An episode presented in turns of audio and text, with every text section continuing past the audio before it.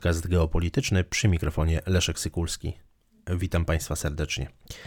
Dziś chciałbym Państwu zaprezentować podstawy teorii sekurytyzacji. To teoria będąca mm, częścią tak zwanej szkoły kopenhaskiej w badaniach nad bezpieczeństwem międzynarodowym, nad stosunkami międzynarodowymi.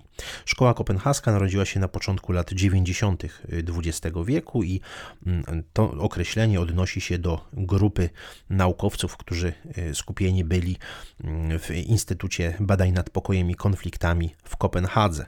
Głównymi e, przedstawicielami tej szkoły to tutaj należy wymienić takich głównych przedstawicieli jak Barry Buzan, Ole Wever czy Jap de Wilde. W ramach w ramach szkoły kopenhaskiej przede wszystkim wyróżnia się trzy takie najważniejsze koncepcje. Koncepcja regionalnych kompleksów bezpieczeństwa, sektorów bezpieczeństwa i właśnie teoria sekurytyzacji. E, dziś chciałbym się skoncentrować na, tym, na tej ostatniej teorii, natomiast całą, główne teorie Szkoły Kopenhaskiej omówię w cyklu wykładów, które ukażą się na platformie online o nazwie Akademia Geopolityki. Akademia Geopolityki ruszy od nowego roku akademickiego. Będę o tym informował e, oczywiście e, w, w podcaście geopolitycznym.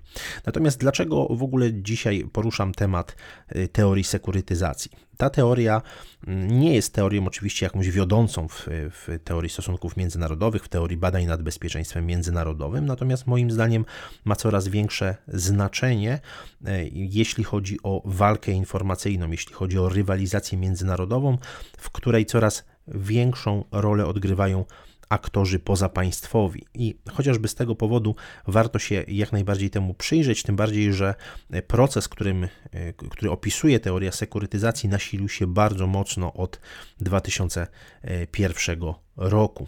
Sama teoria sekurytyzacji e, wpisuje się w taki nurt badań nad bezpieczeństwem międzynarodowym, który znacznie poszerza w ogóle pojęcie bezpieczeństwa, czy pojęcie także zagrożeń dla bezpieczeństwa. O tyle, o ile jeszcze w okresie zimnej wojny bezpieczeństwo traktowano przede wszystkim w kontekście militarnym, w kontekście obronności, no to w, już po mm, roku 1991 mm, coraz silniejszy stał się ten nurt, który włączał kolejne sektory pozamilitarnym właśnie w obszar zainteresowania e, badaczy e, zajmujących się kwestiami bezpieczeństwa, nurt społeczny, kulturowy, środowiskowy itd., tak itd. Tak Niewątpliwie ten y, szkoła kopenhaska dołożyła swoją ważną cegiełkę tutaj i warto sięgnąć y, do wczesnych prac y, Ole Wevera, no ale także do klasyki, czyli do, można powiedzieć, takiego manifestu Szkoły Kopenhaskiej, czyli książki z 1998 roku pod tytułem Bezpieczeństwo, nowa rama dla analiz autorstwa Barego Biozana, Ole i Japa de Wilde. Ale do rzeczy.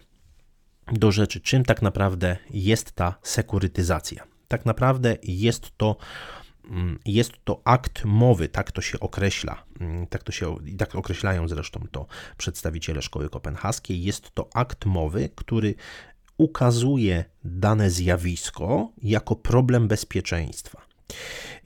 To zjawisko nie musi być realnym zagrożeniem. Y, ono ważne, że jest postrzegane jako zagrożenie.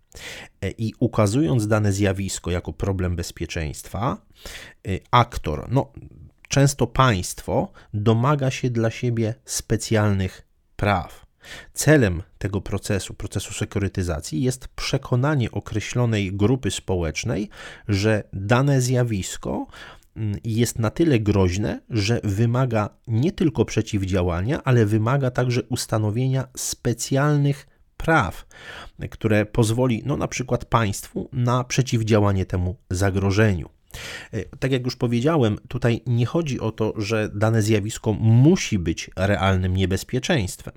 Ono musi być w akcie mowy, czyli w odpowiedniej narracji, przedstawione właśnie w taki sposób, aby przekonać odbiorców, że jest to tak bardzo ważne, aby wyjąć e, ten, ten obszar z, z, z normalnej polityki, objętej na przykład demokratyczną kontrolą, do polityki nadzwyczajnej, w której mm, wszelkiego rodzaju zasady demokratyczne, prawa obywatelskie i tak dalej zostają albo zawieszone, albo w bardzo dużym stopniu ograniczone.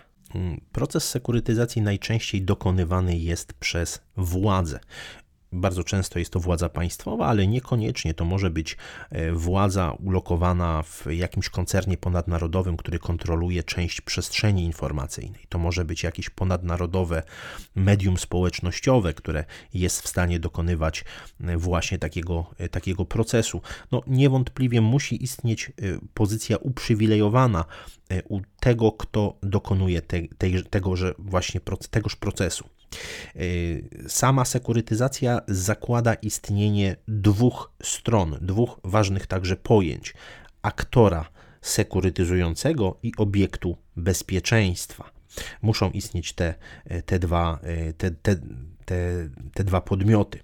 E, I e, no oczywiście ten, tym kluczowym, e, tej, ta kluczowa rola ulokowana jest w, w, w postaci aktora sekurytyzującego, czyli właśnie tego podmiotu, tej instytucji, tej osoby czy, czy tej korporacji, która sekurytyzuje daną kwestię, tak?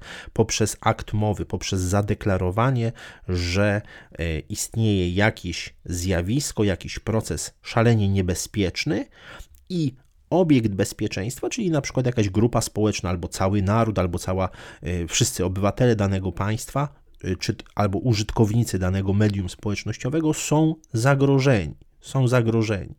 E, no i oczywiście to jest bar bardzo ważne, bardzo ważny jest ten obiekt bezpieczeństwa, kto jest odbiorcą tego aktu mowy, no bo oczywiście, bo bez, bez tych ludzi, bez tej, tej grupy społecznej, która powinna się bać, nie byłoby powodu do straszenia.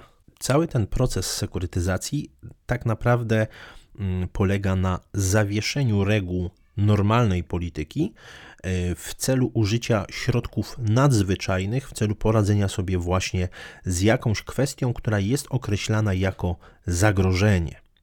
E, tutaj bardzo ważne zastrzeżenie. Przedstawiciele szkoły kopenhaskiej i teoretycy właśnie sekurytyzacji mm, postrzegają bezpieczeństwo jako koncepcję, która jest konstruowana społecznie. To ma ścisły związek oczywiście z konstruktywizmem jako orientacją teoretyczną w stosunkach e, międzynarodowych, natomiast tutaj jest bardzo ważne rozróżnienie, to znaczy konstruktywiści i przedstawiciele właśnie mm, teorii sekurytyzacji zwracają uwagę, że mm, oprócz istniejących obiektywnie zagrożeń, e, również warto zwrócić uwagę na konstruowanie zagrożeń, e, w, chociażby przez akt mowy, przez właśnie narrację. E, zwracają uwagę, że mm, kwestia mm, zagrożenia jest różnie odbierana w różnych społeczeństwach, w różnych kulturach, w różnych epokach, e, w różnych epokach historycznych. Wynika to oczywiście z kwestii rozumienia tego, co konstytuuje zagrożenie dla, dla bezpieczeństwa. Jest zatem mm, sekurytyzacja takim włączaniem coraz to nowych obszarów, coraz to nowych zagadnień, mm, coraz to nowych zjawisk w obszar zainteresowania bezpieczeństwa. Chodzi o nazywanie niebezpiecznymi wybranych zjawisk, e, wybranych ale także chociażby segregowanie, czy e, nadzorowanie, czy izolowanie poszczególnych jednostek, czy nawet całych grup społecznych, które są uznane za źródło zagrożenia dla bezpieczeństwa, czy to bezpieczeństwa narodowego, czy bezpieczeństwa publicznego, czy, czy bezpieczeństwa e, międzynarodowego. Oczywiście tak rozumiana sekurytyzacja może i zresztą często prowadzi do ograniczenia mm, wolności obywatelskich, a nawet ograniczania e, tego, co jest określane mianem, mianem praw, e, praw człowieka. E, mamy tutaj do czynienia z bardzo takim istotnym i głębokim wchodzeniem także w prywatność obywateli przez przez aktorów sekurytyzujących, że, że użyję tego mm, fachowego y, określenia. Y, I oczywiście musimy sobie zdawać sprawę, że obecnie na całym świecie mamy do czynienia z sekurytyzacją różnych aspektów życia społecznego. Będę podawał konkretne, konkretne przykłady, y, natomiast i, i to jest bez różnicy, czy mówimy tutaj o państwach demokratycznych, czy o państwach mm, autorytarnych, czy nawet totalitarnych. Wszędzie ten proces zachodzi, oczywiście w różnym stopniu, w różnym nasileniu. Faktem jednak jest, że zjawisko sekurytyzacji przybrało na sile szczególnie po zamachach na Światowe Centrum Handlu z 11 września 2001 roku. Najczęściej ta data właśnie jest e, postrzegana jako taki moment krytyczny, moment przełomowy, jeśli chodzi o pojmowanie bezpieczeństwa. Proszę zobaczyć, że po 2001 roku cała masa mm, obszarów życia społecznego została, mm, została właśnie sekurytyzowana. Bardzo mocno ograniczono prawa, e, prawa obywatelskie, bardzo mocno władza mm, wniknęła właśnie w życie, e, w życie obywateli. I ta wojna z terroryzmem i w ogóle terroryzm, poszczególni terroryści, e, zostali, zostali y, właśnie aktem mowy, mm, no, można powiedzieć, przesunięci y, na absolutny piedestał, jeśli chodzi o zagrożenia bezpieczeństwa. Y, proszę zobaczyć, mimo tego, że na drogach ginie mm, kilka tysięcy osób e, rocznie. No, to są różne oczywiście statystyki, możemy wziąć te oficjalne. Jeżeli spojrzymy na rok 2021, to na polskich drogach doszło do niemal 23 tysięcy wypadków, w których zginęło ponad 2 tysiące osób, a ponad 26 tysięcy osób zostało rannych. No, jest to poważne, poważny problem, poważne poważne zagrożenie dla bezpieczeństwa, y, dla bezpieczeństwa y, obywateli. Mimo to, jeśli chodzi o literaturę fachową, ale jeśli chodzi także o debatę publiczną, y, to przez ostatnie dwie dekady tematem numer jeden było zagrożenie terrorystyczne. Oczywiście teraz kwestia zagrożenia rosyjskiego jest, jest absolutnie dominująca, jeśli chodzi o rozważania w debacie publicznej tych zagrożeń bezpieczeństwa narodowego RP, ale faktem jest, że przez ostatnie dwie dekady to zagrożenie terrorystyczne było absolutnie, nie schodziło z czołówki e, literatury fachowej, czasopism naukowych, książek poświęconych bezpieczeństwu. Mm, jeśli spojrzymy na kwestię strategii bezpieczeństwa narodowego w ciągu ostatnich dwóch dekad, to również to, to zagrożenie terrorystyczne, terrorystyczne było bardzo mocno eksponowane, ponieważ wojna z terroryzmem była tym obszarem właśnie pod, poddanym mocnej sekurytyzacji, mimo tego, że e, jeżeli chodzi o obywateli polskich, no to trudno tutaj mówić o, e, o, o jakimś realnym e, zagrożeniu równającym się chociażby z tymi zabójczymi polskimi, e, polskimi drogami. I to pokazuje ten rozdziew między aktem mowy aktora sekurytyzującego, a realnym, a realnym zagrożeniem. oczywiście jest jeden z bardzo wielu przykładów tego, tego typu procesu. Te zamachy z 2001 roku rzeczywiście bardzo mocno wzmocniły szeroko zakrojoną inwigilację mm, obywateli Stanów Zjednoczonych, ale w ogóle także użytkowników internetu na, na całym świecie. Stany Zjednoczone za pomocą swojego wywiadu elektronicznego bardzo mocno inwigilowały także swoich sojuszników, o tym już też, e, też e, wiadomo. E, I rzeczywiście te sekurytyzujące działania Stanów Zjednoczonych, ta polityka sekurytyzacji, mm, no, służyła realizacji bardzo różnych celów, bo to przecież oczywiście ta inwigilacja służyła nie nie tylko zapobieganiu przecież zamachom terrorystycznym, ale y, mogła mieć także na celu inwigilowanie mm, i innych obywateli do celów politycznych, a także polityków, y, polityków zachodnich, y, nawet polityków, polityków zachodnich. No głośna sprawa była z podsłuchiwaniem Angeli, Angeli Merkel.